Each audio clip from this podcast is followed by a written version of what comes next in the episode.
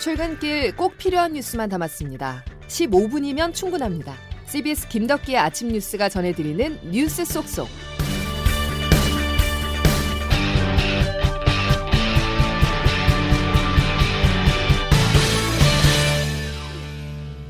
여러분 안녕하십니까. 5월 9일 김덕기 아침 뉴스입니다. 인선을 둘러싼 여야의 대치가 오늘 절정에 달할 거로 보입니다. 윤석열 정부 출범을 하루 앞두고 민주당이 낙마 1순위로 꼽은 한동훈 법무부 장관 후보자의 청문회가 열리는데요. 국민의힘은 총력을 다해서 엄호한다는 계획입니다. 조태인 기자와 청문회 상황부터 짚어보겠습니다. 조 기자 어서 오시죠. 네, 안녕하세요. 윤석열 당선인의 복심으로 불리는 한동훈 후보자 청문회가 오늘 오전 10시 열리죠. 먼저 쟁점을 정리해 볼까요? 네, 지금 가장 뜨거운 건 한 후보자 딸의 스펙입니다. 한 후보자 딸은 지금 국제학교에 재학 중인 고등학생인데요. 예. 이 고등학생이 쌓은 스펙이라고 하기에는 너무 수준이 높은 경력을 가지고 있다는 게 문제가 되고 있어요. 지금까지 드러난 바로는 복지시설에 엄마 지인의 도움을 받아 중고 노트북을 기부한 것이나 미국 언론에 돈을 내고 광고성 인터뷰를 실었다는 겁니다. 예, 예. 또 어제 오늘 새롭게 나온 건 한 후보자 딸이 학술 논문 데이터베이스에 논문을 등록했는데 이 논문이 케냐 출신 작가가 대신 쓴 정황이 있다는 의혹도 새롭게 제기됐습니다. 대필 의혹이요? 네, 맞습니다. 한 후보자 측은 논문이 아니라 연습용 리포트 수준의 글이다. 또 실제 입시에 활용된 사실이 없다. 이렇게 해명했는데요. 예, 예. 민주당에서는 당장 조국 전 장관과 같은 잣대를 대야 되는 거 아니냐 이런 비판이 나오고 있고요. 예. 또 검수완박 법안과 관련해서도 이제 치열한 공방이 예상됩니다. 한 후보자는 민주당의 검수완박 법안에 대해 야반도주라고 작심 비판하기도 했었는데 예. 아마 지금까지 열렸던 새 정부 인사청문회 가운데 가장 뜨거운 청문회가 되지 않을까 싶습니다. 예. 한 후보자도 뭐 그렇지만 나머지 장관 후보자들의 임명 과정 순조롭지 않은 상황이잖아요. 네, 지금 13명이 인사청문회 마쳤는데 청문 보고서가 채택된 경우는 4명에 불과합니다. 예. 당장 민주당 총리 인준에 반대하면서 총리 없이 새 정부가 출범할 것으로 보이는데 윤석열 당선인도 총리 없이 출범시키겠다는 생각을 주변에 정했고 예, 또 예. 정호영 보건복지부 장관 후보자를 비롯해 6명의 장관 후보자에 대한 청문 보고서 재송부를 요청했어요. 이거는 이제 이 장관들에 대한 임명 강행 수순을 밟는 건데요. 임기 초 강대강 대치가 불가피해 보입니다. 예, 그러니까 윤석열 정부 출범이 이제 내일인데 벌써부터 제대로 국정 운영이 잘 될지가 걱정입니다. 네. 오늘 자정부터 정부 임기가 시작되잖아요. 네, 오늘 자정. 그러니까 내일 0시부터는 윤석열 정부의 임기가 시작됩니다. 예. 이때부터 이제 당선인이 아닌 대통령이라고 불리게 되죠. 윤 당선인은 영시 용산 대통령실 지하 벙커에서 합동 참모본부 보고를 받으며 직무를 시작합니다. 지하 벙커에서 보고를 받는 건 아마 집무실 이전에 따른 안보 공백 최소화 등을 고려한 것으로 보입니다. 예. 윤 당선인은 그리고 내일 현충원 참배를 시작으로 오전 일정에 들어갔는데요. 취임식은 국회 앞마당에서 열리는 10시 식전 행사와 11시 본행사로 진행됩니다. 예, 알겠습니다. 그 윤석열 정부 출범을 앞두고 윤 후보자와 맞 붙었었던 이재명, 안철수 후보가 보궐선거 출마 의사를 밝혔습니다. 6일 지방선거 관심이 점점 높아지고 뜨거워집니다. 네, 이번 지방선거 미니 대선이란 얘기도 나오고 있습니다. 이재명 고문은 인천 계양을, 안전위원장은 성남 분당갑으로 출마하면서 두 후보의 맞대결은 피했는데요. 예. 두 후보 모두 이제 각 당세가 강한 유리한 곳에 출마하기 때문에 사실 지역에서의 승리보다는 지방선거 전체의 승리를 이끌어야 한다는 책임감을 갖게 됩니다. 예. 두 후보 모두 이제 차기 대선을 노리고 있잖아요. 있잖아요. 이번 대선에서의 성적표에 따라 당내에서 입지를 확보하는 데 영향을 줄 수 있기 때문에 대선만큼 치열한 경쟁이 예상되고 있습니다. 예, 조태임 기자였습니다. 촛불을 들었던 시민들의 큰 기대를 안고 출범한 문재인 정부가 오늘 5년 여정의 마침표를 찍습니다. 당시 촛불 시위에는 이념도, 지역도, 그리고 남여라는 편가르기도 없었고 모두가 비정상의 정상화를 외쳤을 뿐인데요. 하지만 5년이 지난 지금 우리 사회는 이른바 조국 사태를 겪으면서 둘로 쪼개졌고 결과적으로 5년 만에 정권 교체가 이뤄졌습니다. 자, 문재인 정부가 걸어온 길에 대해서 청와대 취재 기자와 정리해 볼까 하는데요. 조은정 기자 나와 있습니다. 어서 오시죠. 네, 조은정입니다. 예, 문재인 대통령이 청와대에서 마지막 밤을 보냈는데 현재 청와대 분위기 어땠을까요? 어, 이제 정말 마지막에 실감이 난다고 할까요? 이제 윤석열 당선인 공약으로 청와대를 내일부터 전면 개방을 하기 때문에 오늘이 청와대 역사의 마지막 날입니다. 예. 지난주부터 이제 짐들도 속속 빠지고 있고요. 기자실이 있는 춘추관 경우에는 뭐 서랍이나 커피 머신까지도 지난주에 다 나갔고요. 어. 뭐 이곳이 이제 관광객들 기념품 파는 공간이 된다는 소문도 있더라고요. 예. 그래서 청와대 안에서도 인터넷 선도 다 끊겨서 참모들이 수기로 보고를 하고 있는데요. 이제 청와대 시대가 저물고 모든 게 바뀌었다는 게 실감나는 하루가 될 것 같습니다. 예.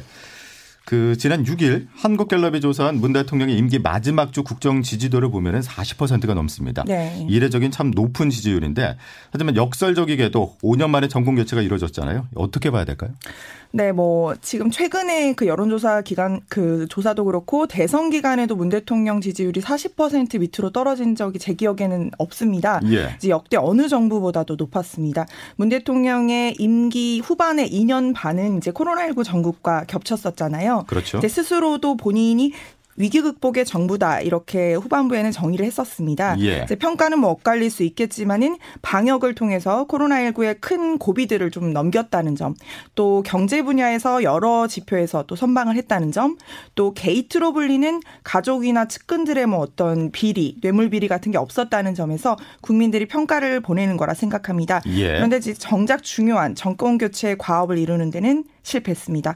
그것도 자신이 발탁해서 키운 윤석열 검찰총장이 자리를 박차고 나서 또 상대당에서 선거를 이겼잖아요. 예, 예. 문 대통령 입장에선 참 뼈, 뼈 아픈 부분입니다. 정권 연장. 예. 예. 문 대통령이 윤당선인에 대해서 정치를 하기 전 지난해 신년 기자회견 때와 또 최근에 대선이 끝난 뒤에 했던 두 발언이 기억에 남는데요. 한꺼번에 한번 들어보시죠.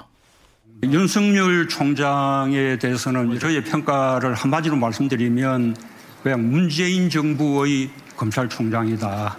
다른 당 후보가 돼서 대통령 당선된 것은 아이러니한 일이 됐죠. 네, 뭐 최근 손석희 앵커와의 대담에서 본인은 이제 대선 때 뭐 링 위에 올라가 보지도 못했다 이렇게 말을 했는데요. 예, 예. 뭐 사실은 조국 사태에 이어서 추미애 전 법무부 장관과 윤석열 총장의 갈등, 이 긴 갈등을 방치하다시피 한 것도 사실 문 대통령이거든요. 예. 저는 이제 개인적으로는 대선 이후에 심정적으로 좀 힘들었는데요. 국민들이 결국 정권 교체를 택했다는 사실에는 변함이 없는데 예, 예. 청와대 안에서 또 민주당 안에서 성찰이나 반성을 찾아보기 힘들었습니다. 특히 문 대통령 대통령이 당선인과 인수위 기간 내내 거의 뭐 싸우다시피 하면서 대립각을 세우는 걸 보면서 예. 출입 기자로서 좀 안타까운 마음도 들었습니다. 이미 이제 경기는 끝났고 링 위에서 이제 내려와야 할 타이밍이거든요. 근데 그때부터 본격적으로 시작된 이런 신구 정권의 싸움의 의미는 뭘까? 과연 이게 국민을 위한 걸까라는 생각이 들더라고요. 예. 그럼 지난 5년 동안 청와대를 취재하시면서 가장 큰 위기는 언제였다고 보세요? 뭐 여러 영광의 순간도 있었고 위기의 순간도 있었는데 이제 위기는 2020년 7월 7월에 이제 부동산 문제가 청와대로 번졌을 때가 저는 강하게 기억에 남습니다. 예. 노영민 당시 비서실장이 청와대 참모들의 다주택 자들에게 주택을 처분하라 이렇게 하면서 반발이 좀 있었는데 예. 정작 자신은 지역구인 청주 대신에 강남 집을 선택하면서 좀 비판이 쏠렸습니다. 결국 부동산과 관련해서는 대통령이 이후에 여러 번 사과를 했었습니다. 예. 또 그해 12월 추미애 법무부 장관 주도로 윤석열 검찰총장에 대한 이제 징계를 강하게 추진을 했지만 법원에서 징계 효력 정지를 하면서 윤 총장 편을 들었습니다. 징계 실패를 한 거죠. 그날이 크리스마스 이브 날로 기억하는데 어. 대통령이 결국엔 대국민 사과를 했습니다.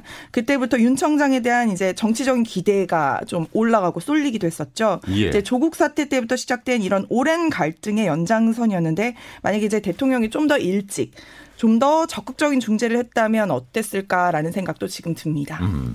그럼 위기 때마다 문 대통령의 리더십은 어떠했을까요?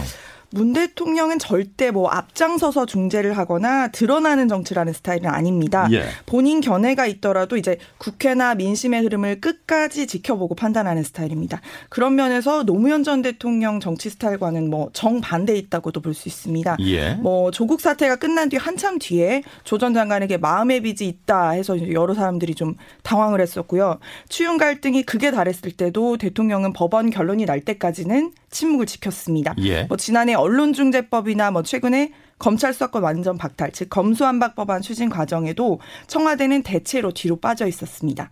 뭐 이런 문재인 리더십은 장단점이 있는데요. 대통령이 뭐 민감한 사안에 말을 아끼고 자기 권한을 이렇게 쓰는 거를 최소화했다는 거는 힘의 분산이라는 측면에서는 긍정적인 면이 있습니다. 예, 예. 이제 반면에 이제 최근 양당 정치의 이런 폐해로 정치가 국민을 갈라치게 하고 뭐 세대나 성별의 혐오 정치까지 만연한 상황이잖아요. 이때도 대통령은 종종 침묵을 했고 때론 예. 그게 방조로 여겨지기도 했습니다. 그런 면에서 대통령이 전체 국민을 보고 위기 상황에서 모두를 아우르는 리더십을 발휘했으면 어땠을까라는 그런 면은 좀 아쉬운 것 같습니다. 예. 자, 문재인 정부의 5년에 대해서 정리를 해보고 있는데 그 잊혀지고 싶다는 문 대통령의 꿈 가능할 거로 보십니까? 뭐 여러 면에서 쉽지 않을 것 같습니다. 일단 뭐 다음 정부에서 문재인 정부를 소환해서 적폐청산의 칼을 들이댈 가능성도 있고요. 예. 또뭐 40% 지지율로 마감한 대통령인 만큼 영향력도 이어질 겁니다. 문 대통령도 최근 발언들을 보면 대중들에게 뭐 잊혀지는 삶을 바라는 것 같지는 않고요. 자연스럽게 살겠다는 뜻으로 익힙니다. 뭐 또 김정은 북한 국무위원장과 쌓아올린 역사들이 있잖아요. 그러면서 이제 대북 관계에서 어떤 역할을 할 수 있지 않을까라는 기대도 해봅니다. 예, 알겠습니다. 임기 마지막 날 오늘 문 대통령 일정 어떻게 될까요? 대통령 오늘 아침 현충원 참배 뒤에 오전 10시에 퇴임 연설을 진행합니다. 오후에는 뭐 싱가포르 대통령 등과 접견을 하고요. 이제 오후 6시에 모든 일과가 끝나면 김정숙 여사와 청와대 정문을 걸어 나와서 시민들에게 인사할 예정입니다. 이제 밖에서 하룻밤 묵고 내일 윤석열 당선인 취임식에 참석한 뒤에 KTX를 타고 사저인 양산으로 내려갑니다. 예. 저를 비롯한 많은 청와대 기자들도 양산에 동행 취재해서 마지막을 함께 지켜볼 예정입니다. 예. 그 마지막 춘추관 기자였다 이렇게 말을 해도 되겠죠? 네, 그렇습니다. 알겠습니다. 예. 자, 조은정 기자였습니다. 잘 들었습니다. 자, 다음 소식입니다. 지난 7일 별세한 영화배우 강수현 씨 빈소에 문화예술계 조문과 추모 행렬이 이어지고 있습니다. 이 소식은 양승진 기자가 보도합니다. 고 배우 강수현 씨 타계 이틀째인 어제 삼성 서울병원 장례식장에 빈소가 차려져 추모 발길이 이어졌습니다. 영화인 장으로 치러지는 고인의 연결식은 모레 오전 10시에 거행되며 온라인 생중계될 예정입니다. 지난 1969년 4살에 데뷔한 고인은 청춘 스타이자 원조 한류 배우였습니다. 1987년 임권택 감독의 씨받이로 베니스 영화제 여우주연상을 받으며 한국 영화 최초의 월드스타가 됐습니다. 좋은 연기자를 만난 또 그런 행운 때문에 내 영화가 좀 더 빛날 수 있었고 여러모로 감사한 배우였어요. 2년 뒤 삭발을 하며 연기혼을 보여준 아제아제 바라아제로 모스크바 영화제에서도 최우수 여우주연상을 수상했습니다. 고인은 연기 외에도 스크린 쿼터 사수 운동에 적극 나섰고 부산 국제영화제를 이끄는 등 한국 영화를 위한 일에는 팔을 걷어붙였습니다. 9년 만에 스크린으로 돌아와 지난 1월 촬영을 마친 SF 영화 정이는 고인의 유작이 됐습니다. CBS 뉴스 양순일입니다. 김덕기 아침 뉴스 여러분 함께하고 계신데요. 이제 기상청 연결해서 월요일 날씨 알아보겠습니다. 이수경 기상 리포터 전해주시죠. 네, 오늘 일교차가 어제보다 커지면서 낮에는 대부분 25도 가까이 오를 것으로 보입니다. 아침에는 서늘하지만 낮에는 활동이 많으시다면 다소 더운 날씨를 보이겠는데요. 특히 서울 경기 지역은 어제보다 낮 기온이 4, 5도가량 오를 것으로 예상됩니다. 현재 서울은 11도 안팎으로 어제와 비슷하게 시작하고 있는데요. 선선한 날씨입니다. 낮 최고 기온은 서울과 이천, 영월이 25도, 대전 24도, 광주 23도, 대구 20 21도로 오늘은 중부지방의 기온이 남부지방보다 높겠습니다. 전국적으로 가끔 구름만 끼는 정도의 맑은 날씨가 이어지겠는데요. 자외선 또한 강한 날씨가 예상되고 참고로 남해안과 제주도 지역은 오늘 바람이 강하게 부는 곳이 많겠습니다. 모레 수요일에는 새벽에 남해안과 제주도에 비 소식이 있고 목요일에도 경남과 제주도에는 비가 내릴 것으로 예상됩니다. 날씨였습니다. 자, 이제 청와대 시대는 저물고 새 용산 시대가 열립니다. 한 단계 더 발전하고 개선된 모습 기대해 보겠습니다. 올해 김덕현 아침 뉴스는 여기까지입니다. 내일 다시 뵙죠. 고맙습니다.